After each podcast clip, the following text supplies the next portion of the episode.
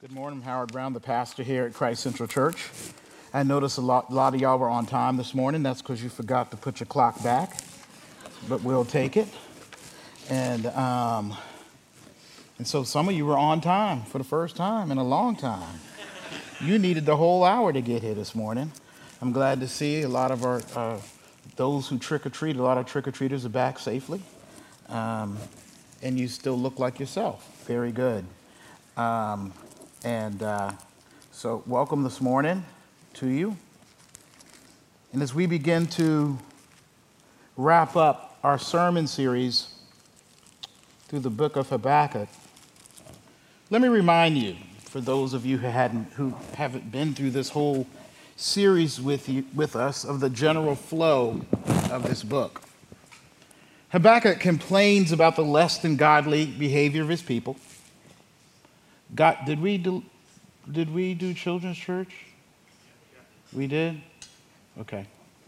I got people to worry about that. Let, let me get back to this. But Habakkuk complains again about the less than godly behavior of his people, and then he answers, God answers Habakkuk with some alarming news. He was going to fix the problem of ungodliness and injustice among God's people by using an even less godly and more unjust nation, the Babylonians, to conquer and capture and control them politically for a while.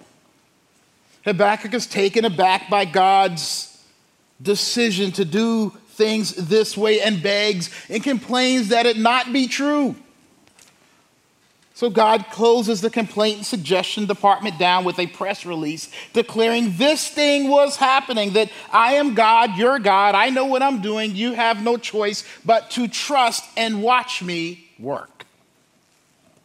As we saw last week, Habakkuk's prophetic response was to shut up and sing. To turn his complaints and advice giving to God into song. Well, this week we finally dig into that song. And hopefully, we will learn not only some of its marvelous lyrics, but more importantly, about its marvelous object the Lord our God, our mar- marvelous hero. Our marvelous hero. A few months back, I took my boys to the comic book store on 7th Street. Well, they took me really. I just did the driving because it was free comic book day. And let me tell you, the place was packed with superhero fans, and dare I say it, superhero worshipers, right? Some were dressed up in costumes, some had t shirts, and some seemed to have neglected social, physical, and cosmetic lives. All given up and over to being in tune, knowledgeable, and unashamed nerds for their epic heroes. And some of you who know me, I like to incite when there's a feeding frenzy. I like to mess with people when they are so committed to something, right? So, so I purposely read something with a, with a couple of the heroes and encyclopedias, uh, you know, in those stores, the Encyclopedia of Heroes, and even calling up some things that my superhero loving younger adult brother told me. And then I would purposely say out loud with authority, or worse, saying it like I was a comic book professor, right? Or theologian teaching the boys wrongly. How dare I? I would say the opposite of something. Or something off about the history or appearance or powers of the superheroes. Like I would purposely say six things they do right, and on the seventh thing, I would say it kind of wrong and the room would go crazy. And more than one person would be quick to correct me. I did this about five times. We got about 55 corrections. I loved being the insider. I was playing with them. But point is, these folks knew their heroes. They lived for not just the next issue, but for past issues to know their heroes. Well, this song in Habakkuk is, is nothing short of a hero song with, with God as hero. Habakkuk was, Habakkuk was using an ancient, almost comic book description of God that was common back in the day, where the pagan mythological gods were treated and drawn and portrayed just like we do Superman and Batman and Hulk and Iron Man. They just had Anu, Ab- Absu, Enki, and Kashar, just to name a few. And so Habakkuk goes Stan Lee on us with vivid, almost framed color story telling. For God's people who were living in and about to enter into a less than awesome circumstance with more than they could handle enemies, He presents and represents our God as a marvelous hero, so that, like these comic book nerds, you and I have a chance to know our God in a way that changes our lives. He presents a God hero who has a marvelous history, marvelous power, and a marvelous mission. You know what personally gets me hyped when I, when I see these comic, these superhero movies or read these comics, which I never really read. I get tired of reading. I read all the time, so I just do the movies. Or I call my brother Joel, who's a youth pastor of a PCA church in Baltimore. He's a perfect fit for that. Shout out to him for my hero knowledge. Or I might call Mike Sales, who has his own comic book line. You know, these comic book nerds. Mike's not a nerd, but you know what I'm saying. But it's the history, right? These folk get involved in the past issues. Excuse me, do you have volume number 12, uh, number one? Um, because that's the one where we really learn what's going on, right? I'm like, man, come off of it. But it's even why I like that TV series Gotham, where Batman is like 12 years old, right? It's about knowing how they came to be and acted in the past and what kind of things you can expect to see them do and be able to do.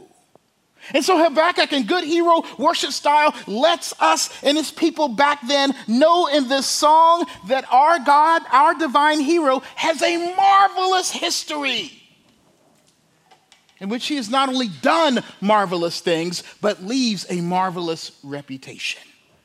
I don't know whether some of you were able to pick up in the reading of this song that, that this is a, a nostalgic, right? This is a historical melody of God's marvelous acts, right? Of things he did in the past when the chips were down and God's people were on the outs. We saw this last week that, that when it talks about God coming as the Holy One from Mount Paran and from Teman, and, and, and his splendor covered the heavens and the earth was full of his praise, Habakkuk is talking about when God first appeared to the populace of his people at Mount Sinai, where he gave Moses the Ten Commandments. And it was at Mount Sinai that the Bible tells the earth shook and, and lightning flashed. And like verse 4 says, and, and then Moses came down with rays shooting from his face because he had been in the glorious presence of God. Then in verse 5, it flashes back to when God let the plagues go on Egypt for enslaving and not letting his people go when he said so. And then in verse 6 and 7, when Habakkuk sings about the mountains and the hills, then the tents of Cushan and Midian being scattered, sunk low, and afflicted, it is saying that back in the day, if you guys remember and look back at the, at the Bible, God took care of kings and kingdoms and rulers and harmful occupants in their way to the promised land. And then the waters mentioned in verse 8 refers to how God miraculously parted the Red Sea so God's people could cross over and then when then let the Red Sea close up on Pharaoh's armies that were chasing them. The point is clear. Your God, the God of Bible, is a hero who has a history and legacy of doing marvelous and miraculous things for his people, which means God, our hero, has a marvelous reputation. As a matter of fact, look back at verse 5 with me. It says, Before him went pestilence, and plague followed at his heels. When it says that plague followed at his heels, the word means heat, right? It means hot. It means searing and scorching. And what that means is that God left a burning mark, right? A tire burn, an irrevocable mark or pathway on history that will not and cannot be erased. That God made a, a lasting dent on our history and the people's. A marvelous, miraculous God acted in history on behalf of his glory and his people. And what does this mean? Look at verse 6 with me. He stood and measured the earth. He looked and shook the nations. Then the eternal mountains were scattered. The everlasting hills sank low. His ways were everlasting. It is saying, yes, kings and kingdoms might have arisen over the years, but God's reputation has burned and left and scarred through the nation's people and their movements and their trends and their bends and the breaks of history. And He's left His reputation behind Him. We must ask ourselves Do we know the marvelous history of our God? Do we live and know about his reputation? Because God has done marvelous things in history with irrevocable, marvelous reputation, then that should change not only how we should act today when our backs are, against the wall, but what we should expect when our backs are against the wall. See, you and I should live faithful, that is expecting that our God will and has a plan and the power to save us. That if and as surely as He did it before for the sinners that He called His children, that the same God will do it again for you and me, and that He will somehow win over whatever and save and win us back. Do you know what the name of that comic book store is called up on 7th Street that my sons and I went to. It's called Heroes Aren't Hard to Find. You know why? Because in that store, they have all the miraculous historical findings of things and reputations of heroes in those comic volumes. Well, I am here to tell you today and every day because of what God has done and left us from his marvelous history of being God, he is not hard to find. He is all over the songs and stories of people here in this church and more so, all over and in, alive and inside and outside of the history and the pages of this divinely reported comic here in this Bible. But God not only has a marvelous history of salvation, but He has a marvelous power for salvation. Look back with me again at verse 4. It says, His brightness was like the light, and rays flashed from his hand, and there he veiled his power. I want to talk a little bit about this marvelous power that God has and had that was expressed here. It is safe to say that, that like some of our favorite superheroes, that God's power is masked, right? It has an outfit to it, right? God wears a superhero outfit. I don't know if y'all knew that. When he comes and goes to save the world, he shows up in something. So when you hear that God's brightness was like the light and rays flashed from his hand and that his power was veiled, it meant that God covered, that he costumed, that he dressed himself with unapproachable light. He revealed himself. He, he came into our life and world and dilemma. It, it came outside. I mean, God left the bat cave, right? He left the ice palace clothed, not in blue suit tights or a cape, but in blinding light with rays coming from him. The rays also means horns, right? And God's get up is designed just like our superheroes to convey they special. Something different about them. Right? So, so, so spandex and capes and face masks and green skin and tight latex suits complete with shields and rockets and all of that, and all of that says they that these folk are special. But it also communicates something else. You can't be us.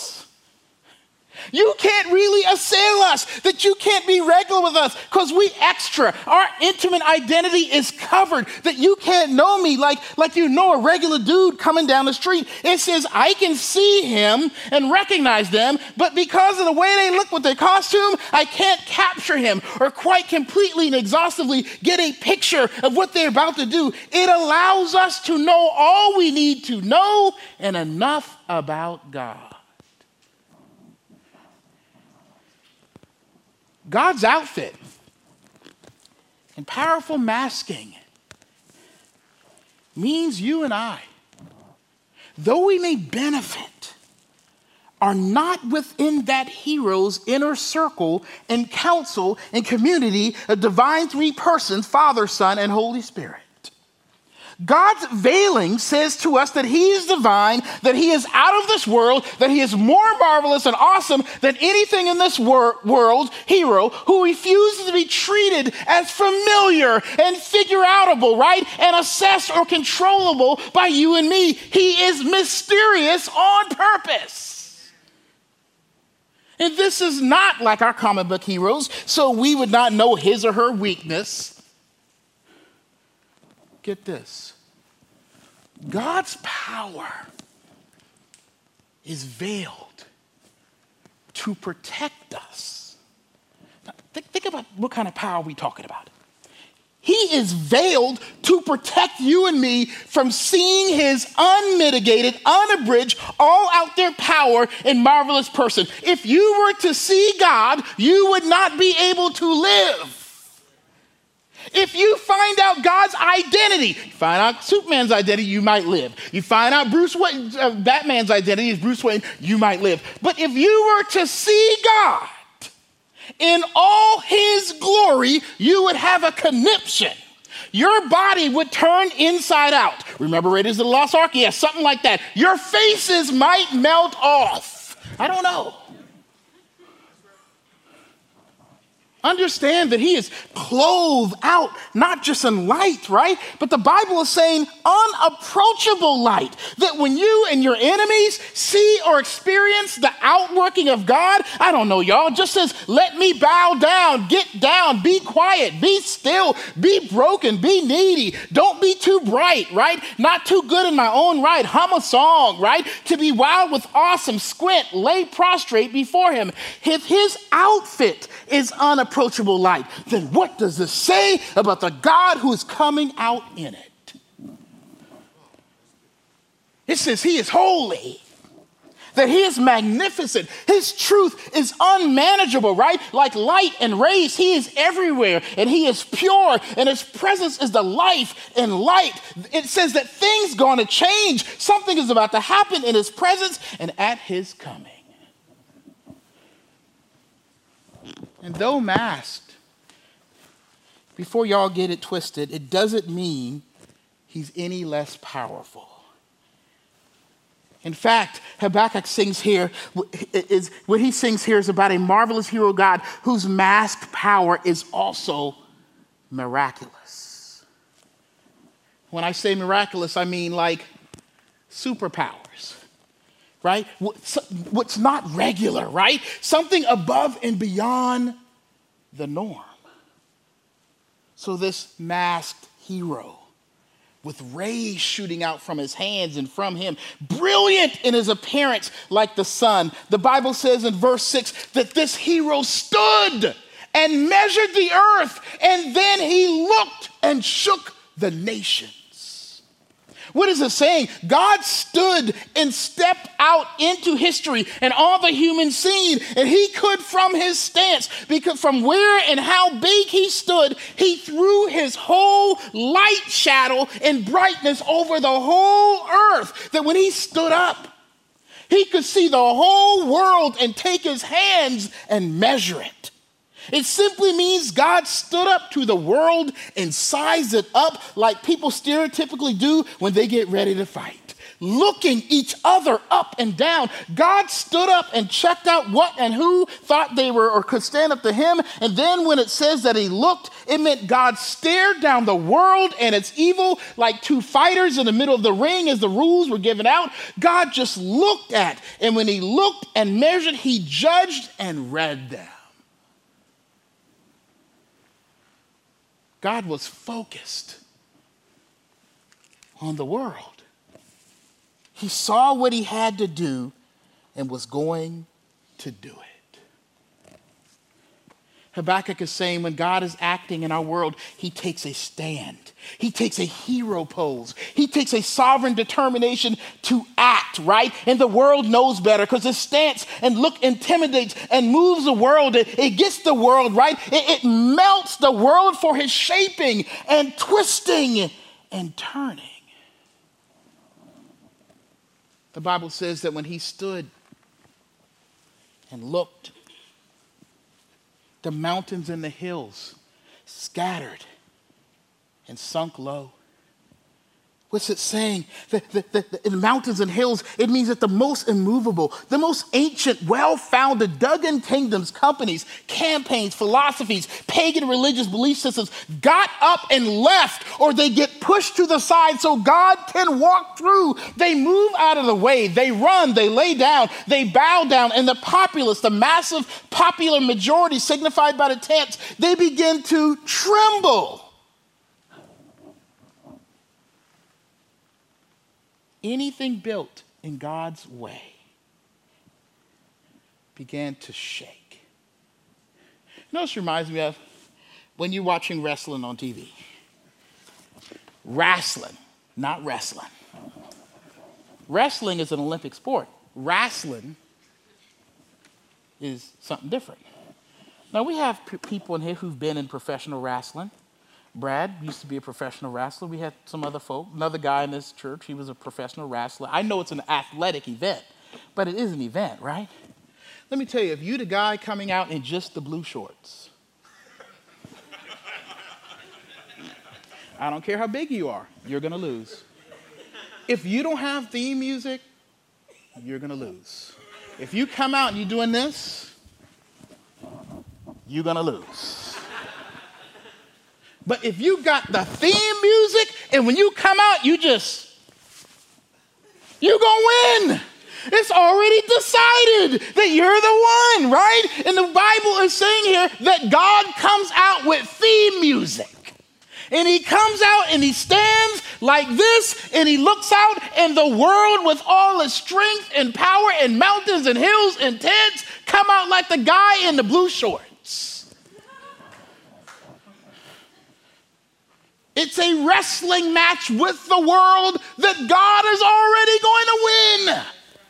This is what it's saying here that there is nothing and no one on your schedule of suffering or hardship or injustice or sin or struggle that is not scared or melting before the idea of having to come face to face with, face with a marvelous God on a marvelous mission to deal with evil and deliver his people. Look at verse 8 with me. It says, Was your wrath against the rivers, O Lord? Was your anger against the rivers? Or your indignation against the sea when you rode on your horses, on your chariot of salvation? Take a little time with verse 8 because I want you to recognize, which may not be obvious, that there are three different words here at the beginning of verse 8. There is first wrath, then there's anger, then there's indignation, and they let us know a little bit about what is behind God's mission as a marvelous hero. The word wrath means to get hot, to heat up, to build up anger, to become incensed, and then the next word, anger, means get this, nostril right? It means that God's nostrils flared. You know, like when you get real angry about something, your nostrils get big, you suck up all the air in the room, right? Depending on how big your nose is. But you know what I'm saying? That his wrath and rage were incensed and made him huff and puff and snort and breathe heavy. He got all hot and bothered and it was all over him. And then the final word, indignation, means an outburst, an overflow, an explosion, a volcanic eruption. Habakkuk is saying that God has built up heat and he rages and he rips against those who are evil, those who are against him, his glory and his people. That as he stood and looked out over the world and saw the oppression and pride and worship of other gods and mistreatment of nature and people and stuff, that God was set ablaze by the sin he saw. And God saw it and saw it all, and it lit him and his glory on fire and caused him to explode and with divine power destroy. And and diminish evil. That God was already hyped and ready to crush sin, Satan, and an unjust evil world in its ways before it actually happened. Now, many of y'all too young to remember the live action Incredible Hulk. Y'all remember that with Bill Bixby? Man, I love that show. Friday night, Dukes of Hazzard and Incredible Hulk. I waited for that show. Now, when I go back on YouTube, I'm thinking that thing was stupid. It was poor. They didn't have no money for TV shows back then. I mean, today, all the money, I mean, if they had Incredible Hulk on today, none of y'all would watch. But I remember little Bill Bixby. Little, and my mom always used to laugh. He always turns to the Hulk, loses all his clothes, but he always has a bag this small. You remember that? He would walk around with a little duffel bag walk around like a little punk. Wait, when you look at him, you want to beat him up. Right? And so Bill Bixby, at any time he would get in trouble, right? Or get hurt, or get scraped on the hand, or someone hit him, or harmed him, or harmed someone he cared for, there would be scenes, right? And this how the scene would always work, maybe because they didn't have money and they had to do something in a closed studio room. I don't know. But anytime he would get hurt, they would throw him behind a, ca- a, pile of trash cans, right? Or in a dumpster or behind a table. And you wouldn't, the guys who were the mean guys wouldn't see what was going on. But you could. They thought they had won. Get rid of little punk Bill Bixby, throw him behind, throw him behind in the trash can, and you were good, right? But then all of a sudden, done, right? You see the eyes.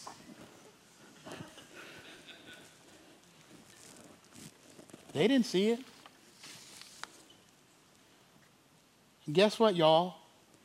It was already over. When you threw Bill Bixby in a garbage can, if you hurt his girlfriend, right? If you scraped this hand accidentally with a fork or something, like, it's already over when them eyes light up, right? Done, that was it. Once his rage was incited and his eyes looked up with those green zombie looking things, the next thing would be his clothes breaking. It was on and too late. Habakkuk is saying, for all the evil in the world, right now, it is already too late. It's too late.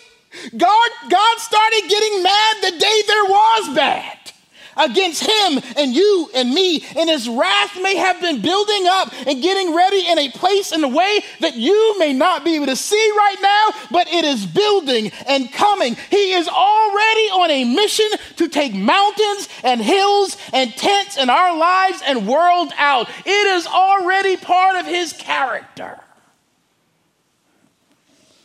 we think about mountains and hills, I want you to imagine, want you to imagine the most oppressive systems, things, emotions, depression, and financial situations that you, you can't ever seem to get over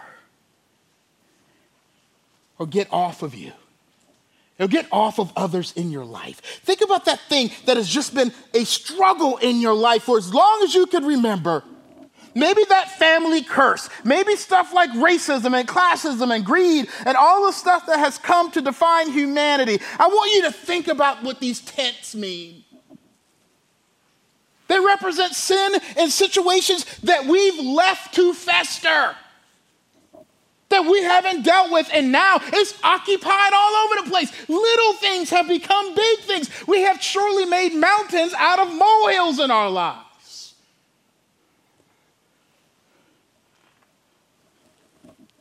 Think about the colds and the sicknesses, the fights between you and your spouse or family members, the lonely days and nights, and nagging inconsistencies in life period that make you doubt God. the Bible says that God's mission is to, with divine anger against all that gives you a hard time and a hard time worshiping Him and living in the light of His grace, His mission is to crush those things. But why? Why is God wrathful and angry and indignant? Look at verse 8 again. It asks, it asks you, was your wrath against the rivers, O Lord? Was your anger against the rivers? Or your indignation against the sea when you rode on your horses or your chariot? Salvation? To, anger the, to answer the rhetorical question presented by Habakkuk, the answer is no. God is just mad and will move anything against anyone in the way of his glory and in the way in between him and his people. If mountains and hills and tents and fire and water in the way, he ain't sweating them, right? He is hot and heavy to get to his people, to get to you and me, and, and get you and me into the plan and purposes of his love and grace. In fact, let's look at it this way God is not hot and heavy to just be hot and heavy and bothered because of evil. Hear this evil is no real problem for God. No real problem. The Bible says he stands and he looks, and the mountains and the hills melt away. You know what the word ray means in verse 4? It means horned. Be careful when I say this, too. Oh boy, it's going to go viral now. It means horny. Yeah, it does. Now, be careful. Pastor Brown got vulgar. Pastor Brown just called God horny. Blasphemy. Doesn't mean sexually, but definitely it means being incited and excited, right? God's wrath and anger and indignation is about God's growing desire, right? His explosive love for his people. You and I are notorious for being sick and tired and sick and tired and saying things like, I can't take it anymore. Pastor Brown, I can't take it anymore. This is too hard to deal with. I hate being this way or in this place or living in a world like this. And some of us even talk about and experience breakdowns because we long for things to be done. Some of you have even made excuses for your less than holy physical affection behavior. I just couldn't hold that anymore, Pastor. I just couldn't take it anymore. I got needs. I ain't got the gift of celibacy. That's another sermon. History moves on, and your life moves on. You know who really gets hot and bothered?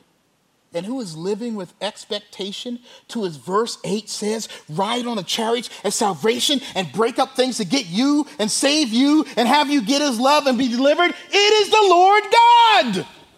God is the one who is glowing and hyped with heroic, I'm coming to save you and deliver you and break you out and get you back into where to have you, to have you with me, to have that kind of passion for you and me. And he is hot and his nostrils are flaring and he is not like you and me headed for breakdown, but in sovereign providential passion, he's about to break out in history to deliver and save you and me because we can't and won't save ourselves. God is upset with the desire to get you, his special interest and object of his love, out of all the mess and to him. You think about funny thing about good superheroes? They always have a weakness for a mere human right? Or they always fall in love with some earthling that makes them risk their powers, their death, their reputation. They got trapped because they got to go save their mom or their dad or their girlfriend. I mean, back in the day, y'all remember the 1980 Superman played by Christopher Reeves? That's my Superman. Some of y'all got Christopher Reeves' daddy. That's, that's fine. That's the one I got. I don't know if y'all remember. Come on, y'all don't remember that? I'm too old for some of y'all. Where he was so smitten by Lois Lane, played by Margot Kidder, yuck. I don't see it. I, I, I don't see it. Uh, but he gave up his Superman powers to marry her. Right? And dude, it's funny. He tried to defend her as just a regular non-power suit man. He got beat down. He was bleeding. He didn't even know what was going on. Welcome to our world. Stand up for your woman, might get beat down. That's what it means to be human, right? Happens all the time. Heroes always get caught and trapped in near death, going after the one they care for. You know, we all want someone to be passionate over us, to see us, to have an eye for us. You know, we only we not only need a hero, but all of us really want one. Do you know what God did in his hot and heavy love for you and me and those who would be his? He's no different than Superman in that movie. The Bible says our hero took off, off his outward cape of unapproachable light. And he clothed himself in a less than auspicious outfit. He put his marvelous history, his marvelous power, and his marvelous mission in a human being suit.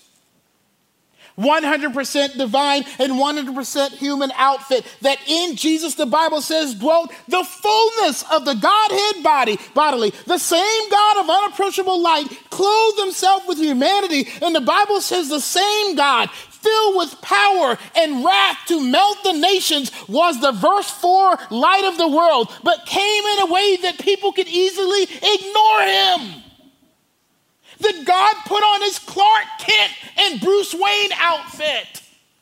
He humbled himself and let the world beat him down and flex on him and put him on a cross where God, with wrath, anger, and indignation, talked about in verse 12, angry at sin at the same time, loving for sinners like you and me, he hurt Jesus. He let Jesus, like the mountains and hills and tents, be burned and sinned and singed and scourged and scattered and laid low and shook and afflicted and trembled by his own Father's wrathful hands. So that God's salvation could make a way into your heart. But the Bible says that on the third day, when Jesus rose from the grave, that what? You don't have to go to the New Testament. It's right here in verse 3. God came from Teman and the Holy One from Mount Paran. His splendor covered the heavens, and the earth was full of his praise on that third day morning when he got up from the grave. At that point, Jesus, our marvelous hero, proclaimed, I win.